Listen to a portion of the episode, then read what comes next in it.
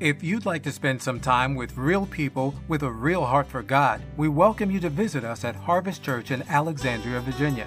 Our Sunday morning services are held at 10:30 and our family night fellowship takes place on Wednesday at 7 p.m. Come experience God's awesome, life-changing power as we worship in his presence, fellowship with one another, commit to discipleship and share God's love through evangelism. For more information or directions, visit harvestnova.com. That's harvestnova.com.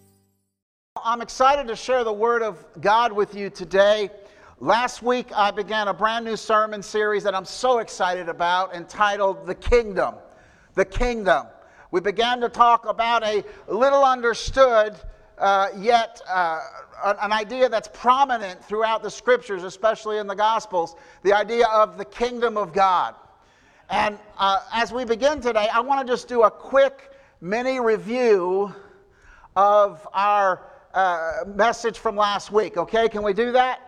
Real quickly, uh, review of last week's message, the kingdom. And our mon- my monitor in the back is out, so I trust our sound man. He's on the ball. He has it up there. All right. Review from last week. We said, first of all, the primary biblical meaning of the word kingdom is not the realm over which a ruler rules or the people of the realm, but it's of the authority to rule, the sovereignty of the king.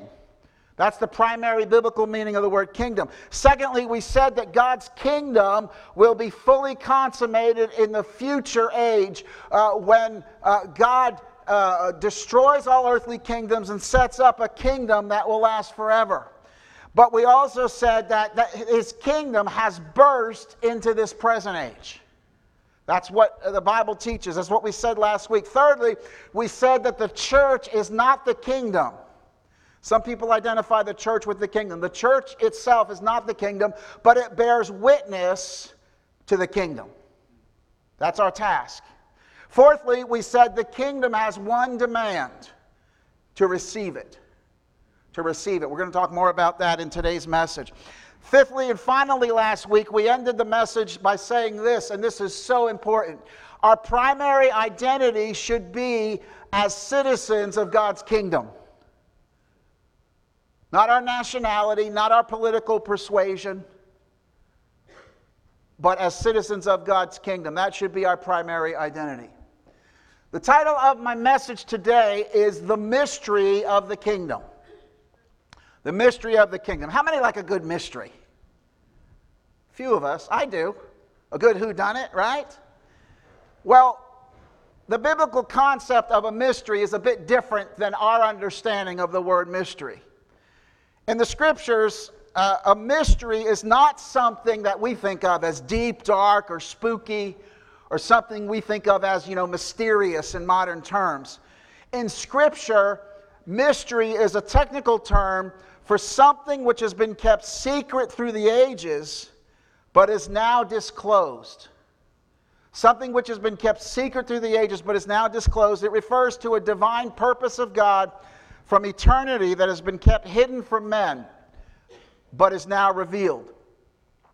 The Apostle Paul talked about this mystery in Romans 16 25 and 26. He said, Now to him who was able to establish you by my gospel and the proclamation of Jesus Christ according to the revelation of the mystery hidden for long ages past but now revealed and made known through the prophetic writings by the command of the eternal God, so that all nations might believe and obey him.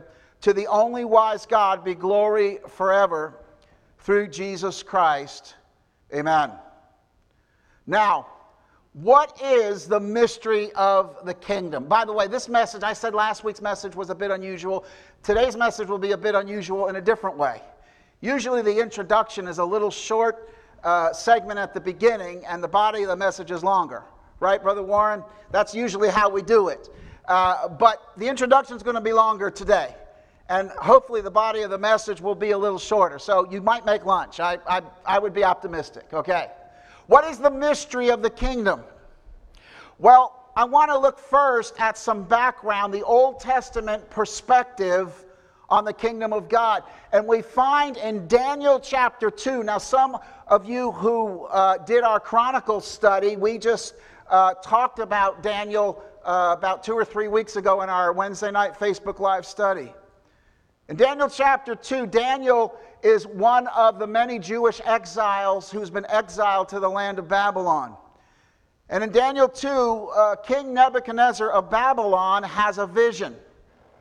And in his vision, he saw a large statue with a head of gold, a chest and arms of silver, a belly and thighs of bronze, legs of iron, and feet a mixture of iron and clay. And in this vision, he saw a large rock, and it specifically says it was not cut by human hands, a large rock that strikes and smashes the feet of the statue and then pulverizes the entire statue. In Daniel's interpretation of the king's dream in verses 36 through 39, we find that the parts of this statue represent successive earthly kingdoms. The Babylonian Empire, which was present during Daniel's time, and then future to that, the Medo Persian Empire, the Grecian Empire, the Roman Empire, and finally, the end time successors to the Roman Empire, symbolized by the, the toes of iron and clay. In verse 44 of Daniel 2, Daniel states that the rock that destroys the statue is a kingdom established by Almighty God that will last forever. So, the Old Testament perspective is to envision a day when God's, God's kingdom rule will uh, become absolute and will sweep away all earthly kingdoms. We're looking forward to that day, aren't we? It's still future, hasn't come yet. We said last week that the consummation of God's kingdom will be in the future. It will sweep away all earthly kingdoms. So, that from Daniel 2, that was the Old Testament perspective. Now, I want to shift forward to the New Testament. And there are two aspects to the mystery of the kingdom that we find revealed in the New Testament. The first is this is that it was a different kind of kingdom. John the Baptist, remember him? He was the forerunner of, of Jesus Christ. He announced Christ's coming as the Messiah who would usher in God's eternal kingdom. But in Matthew chapter 11, we find John in prison. And John sends word to Jesus saying, Are you the promised one who is to come? In other words, the Messiah that I've been preaching about, or should we expect another? Now, this might seem odd, right? John was called of God. John was the powerful forerunner of Jesus. He said, Prepare the way of the Lord. And yet he asked Jesus, Are you the one? Uh, what was the reason for this? Well, because John had that Old Testament perspective. When the kingdom of God comes, it's going to sweep away earthly kingdoms and set up an eternal kingdom. And he looked at what Jesus was doing and he didn't see that. The evil Rome was still very much in power. So John was a bit confused. So he asked Jesus, Are you the one who is to come? Jesus replied that yes, he was the promised Messiah who was healing the sick, raising the dead, and preaching good news to the poor, all in fulfillment of the messianic prophecies. And there are many. So the first part of the mystery of the kingdom is the previously undisclosed truth that Jesus the Messiah would bring the kingdom rule of God not by attacking earthly kingdoms, but by attacking Satan's kingdom. And that's precisely what Jesus did. That's why he referred to the miracles, the people who were healed, uh, the, the blind eyes who were opened, the, the, the, the, the mute lips that were loosened, the dead who were raised, the good news being preached to the poor. The, the undisclosed secret, the first part of it, uh, or mystery of the kingdom of God, Matthew uses the phrase king of heaven, same thing. It was that earthly kingdoms would not yet be destroyed, but Satan's kingdom would be attacked by the works of the kingdom of God. And Jesus ushered that in. But there's a second part to the mystery of the kingdom. It has to do with the reception of the kingdom. In Matthew 13, some of which we're going to read from in just a few moments, and in its parallel passage in Mark 4, Jesus tells a series of parables to describe this kingdom he's ushering in. What's a parable? I'm glad you asked. A parable is not an allegory. An allegory is a made up story, and every detail in an allegory has specific meaning. A parable is a, a story taken from everyday life and is used to illustrate one principle. One principle. Jesus used parables very skillfully. In Matthew 13, verses 10 through 17, right in the middle of the parable we're going to look at, the disciples asked Jesus why he spoke in parables. His answer was very revealing. He said he did so uh, to test the hearts of the hearers. The hard hearted, spiritually dull hearers would miss the point of the parable altogether. But those with open hearts, which are sensitive to spiritual things, would understand the point of the parable and receive its instruction.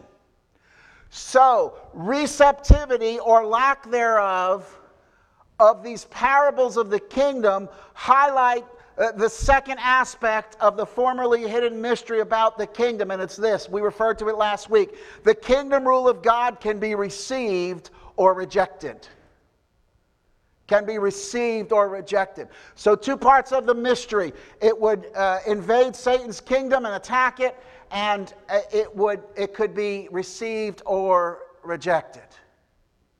Okay, are you with me? Now, we're getting to the heart of the message. Jesus told a parable here in Matthew 13, verses 3 through 9, and verses 8 through 23. Let's read that together. We have it on the screen for you. A farmer went out to sow his seed. As he was scattering the seed, some fell along the path and the birds came and ate it up. Some fell on rocky places where it did not have much soil. It sprang up quickly because the soil was shallow. But when the sun came up, the roots were scorched and they withered because they had no root. Other seed fell among thorns, which grew up and choked the plants. Still, other seed fell on good soil where it produced a crop a hundred, sixty, or 30 times what was sown. He who has ears to hear, let him hear. And then skipping to verse 18, listen to what the parable of the sower means. When anyone hears the message about the kingdom and does not understand it, the evil one comes and snatches away what was sown in his heart. This is the seed sown along the path. The one who received the seed that fell on rocky places is the man who hears the word and at once receives it with joy. But since he has no root, he lasts only a short time. When trouble or persecution comes because of the word, he quickly falls away. The one who receives the seed that fell among the thorns is the man who hears the word but the worries of this life and the deceitfulness of wealth choke it, making it unfruitful. But the one who received the seed that fell on good soil is the man who hears the word and understands it.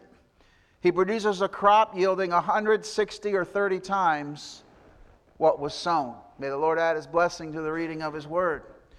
Jesus makes it clear from the latter part of that passage, his interpretation of his own parable that the condition of one's heart, represented here by a type of soil, is the determining factor of whether or not God's kingdom rule penetrates and takes root within a person. The condition of the heart is the determining factor of whether the kingdom rule takes root.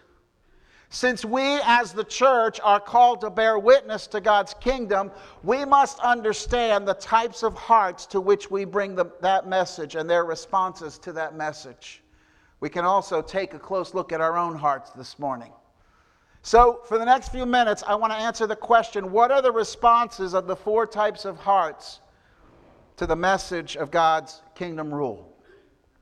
The first is this it's that hard hearts reject the kingdom. It's a, it's a difficult truth, but it's a, it's a truth. Hard hearts reject the kingdom. The path where some of the seed fell and the birds ate it represent hard hearts. These are people whose minds are closed to spiritual things. Someone described them as having, quote, gospel deafness. The gospel makes no sense to them. Jesus said Satan comes and snatches the word from their hearts. Uh, people with hard hearts dismiss the message of the kingdom, the word of God, out of hand without giving it any consideration. Have you ever met any people like that with hard hearts? I believe we all have. A man named Ronald Knox said that the greatest human tragedy is not a broken heart, but a hard heart. I believe that's true this morning. I'll never forget a number of years ago, I sat in a hospital room by the bedside of a dying man who had never professed faith in Jesus Christ. Richard was with me.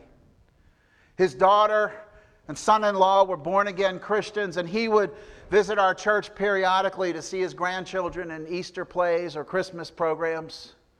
He was never hostile to me or other church people. He was a very nice, pleasant man. He had heard the gospel on a number of occasions, but never received Christ. And in that hospital room, when I asked him if he wanted to receive Christ before he died, he said this He said, I'm content with the choices I've made. That still chills me to the bone to this very day. A man with nothing to lose on his deathbed and everything to gain rejected Jesus. That's a hard heart. If you're here today, and I take nothing for granted, or watching online, our videos are saved online, someone might be watching this at some point. If you're hearing this and you have rejected the call of Jesus to your heart, I urge you today, I plead with you.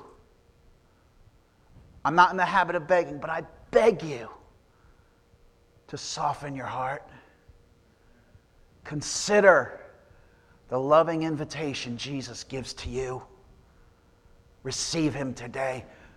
Don't go into eternity without Christ because of a hard heart.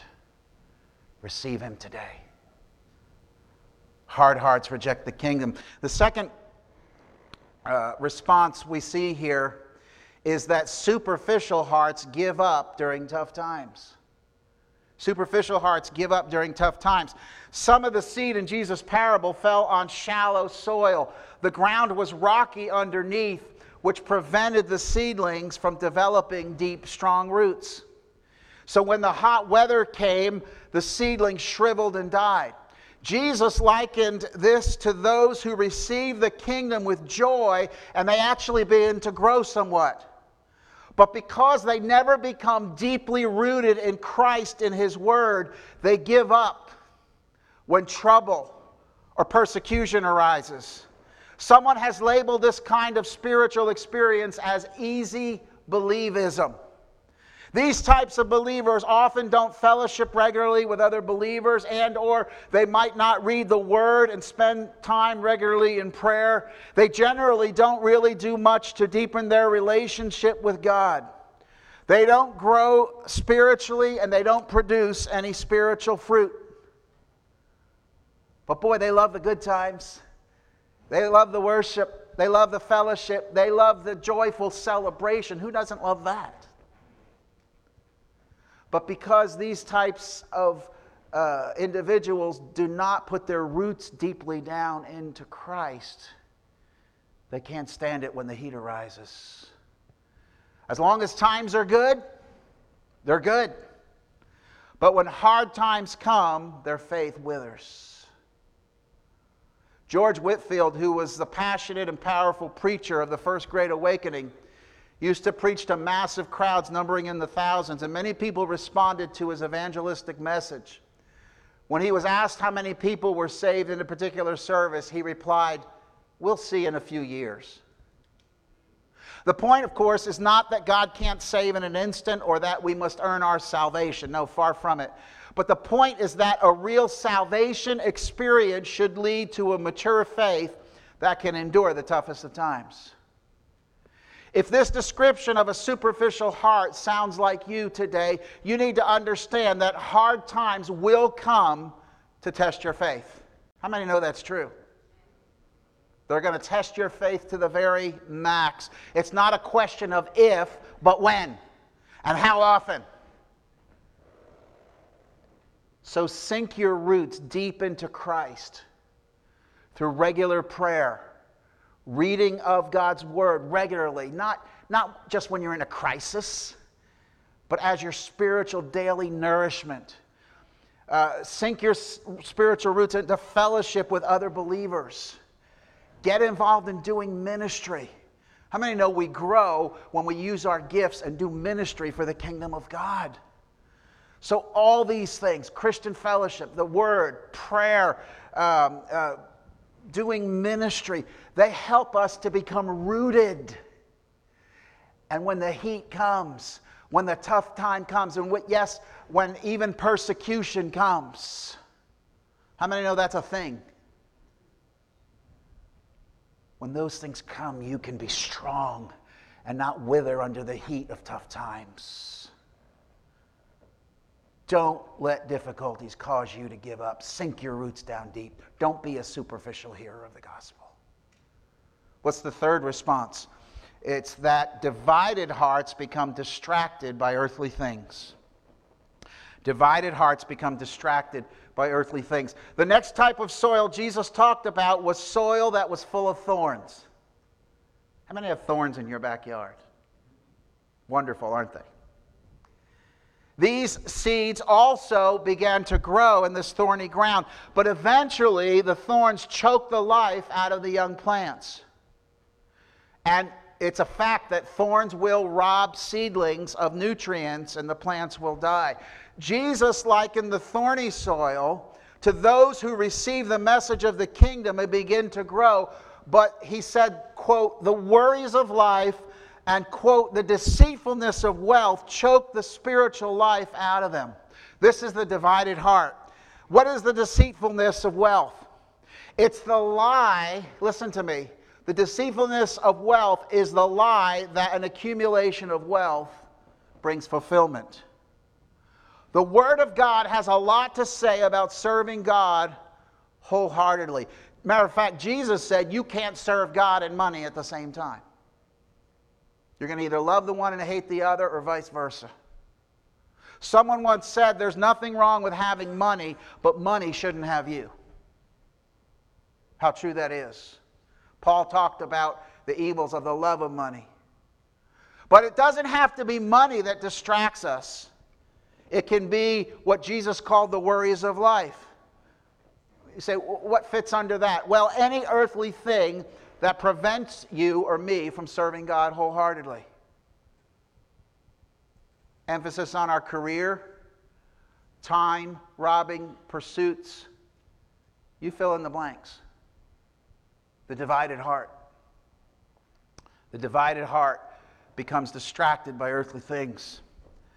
I heard about a Central Florida conservation group uh, which was incubating milk snake eggs. I didn't know there was such a thing as milk snake eggs, but there are. They discovered one milk snake egg with two heads. It had one body, but about three inches uh, from the front end, the snake branched into two heads. Biologist Daniel Parker said the snake had two brains which commanded a single body.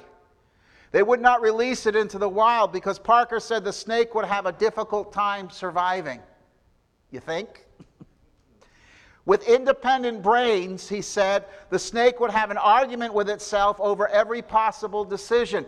If they disagreed and tried to go different ways while still going forward, the fork between the heads could become stuck on a branch.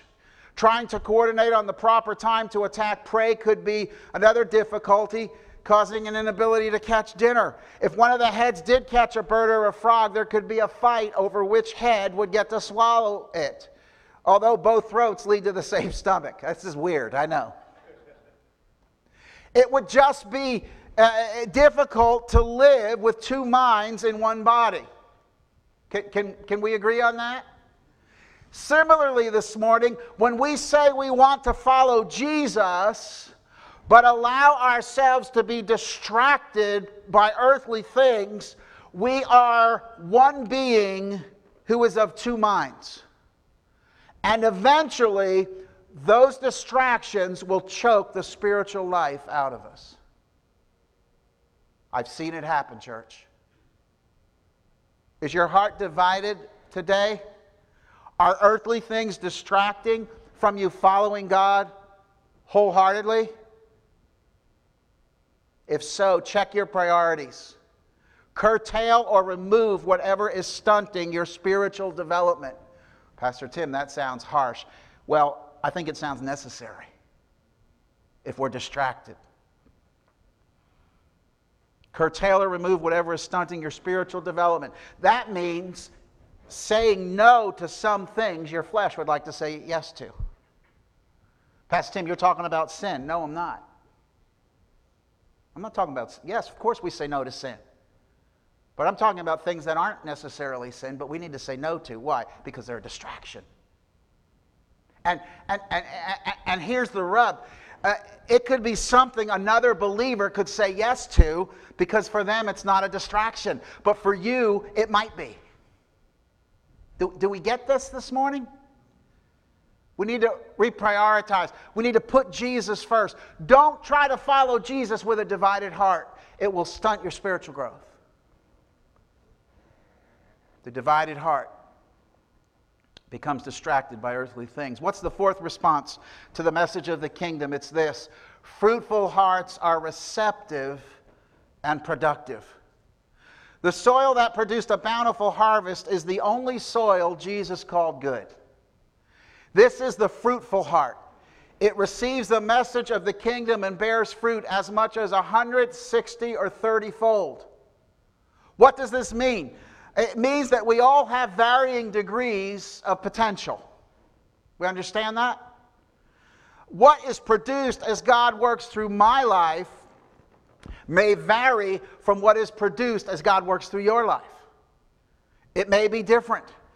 But the point is that the fruitful heart produce, uh, produces up to its maximum potential. See, that's the point. That's the thing we have to ask ourselves. Am I the fruitful heart? Am I producing up to my maximum potential? And what is the fruit? Some say it's leading new converts to Jesus. And while that certainly is an example of fruitfulness, fruitfulness involves more than that. It includes displaying the fruit of the Spirit found in Galatians 5 22 and 23. You know, love, joy, peace, patience.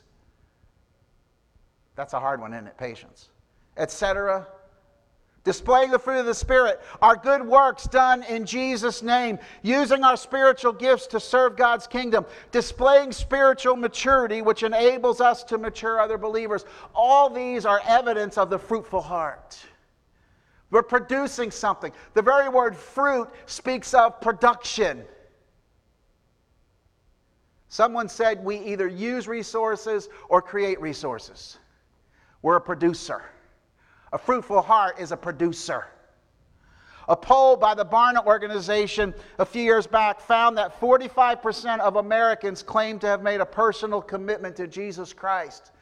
But many church leaders find the results confusing. They say that if nearly half of all Americans were living the reality of what they profess, truly transforming Christian lives, divorce rates, teen pregnancy rates, and other social ills such as alcoholism and drug addiction would be impacted more. In other words, if nearly half of the nation uh, was a committed believer, there would be more fruit. Someone once said that a fruitless Christian is an oxymoron.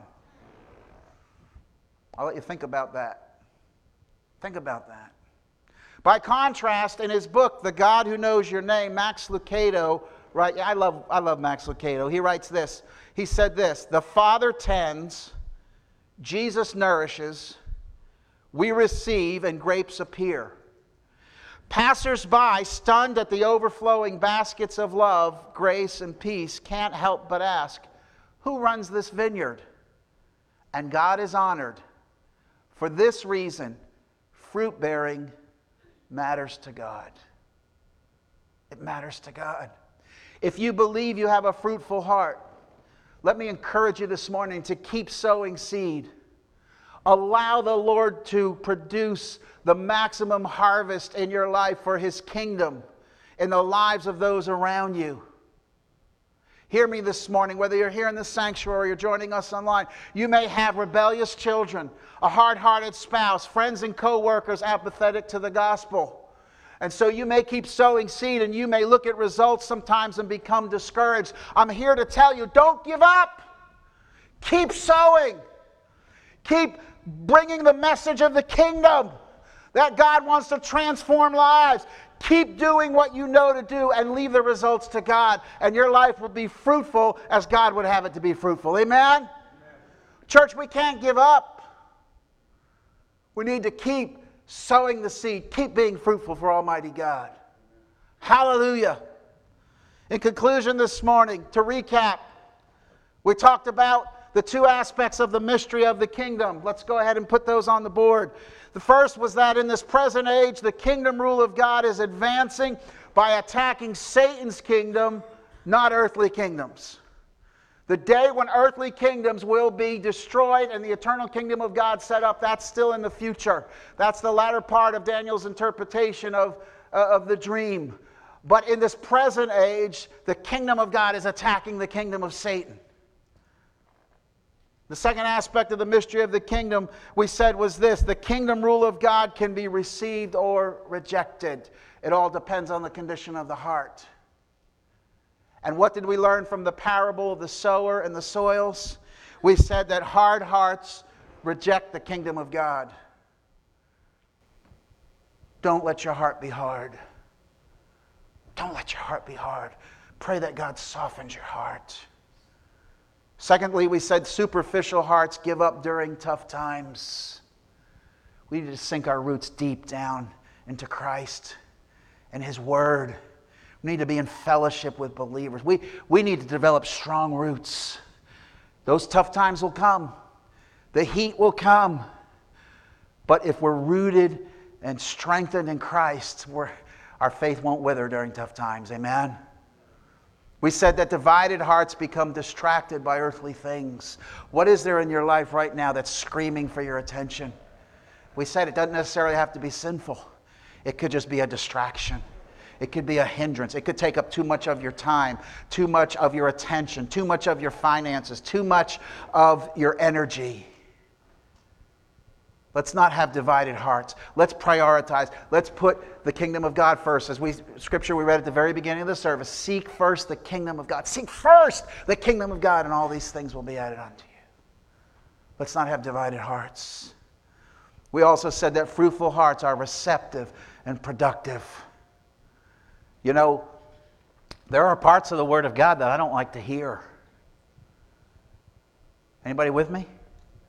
When they correct me, when they when they a, a verse I've read uh, uh you know a hundred times when I read it and it cuts me to the heart it convicts me out of something in my life. Boy, I don't like that. I don't suspect you do either. I don't like it, but I need it because I want to have a fruitful heart. I want to be receptive to the Word of God. And I want to produce fruit. I want to impact lives around me. How about you? Fruitful hearts are receptive and productive. As I close, I just want to share this one uh, illustration. During the Nazi occupation of Europe in World War II, there was an underground resistance that would work against the Nazis, doing all it could to disrupt, uh, to disrupt their war effort.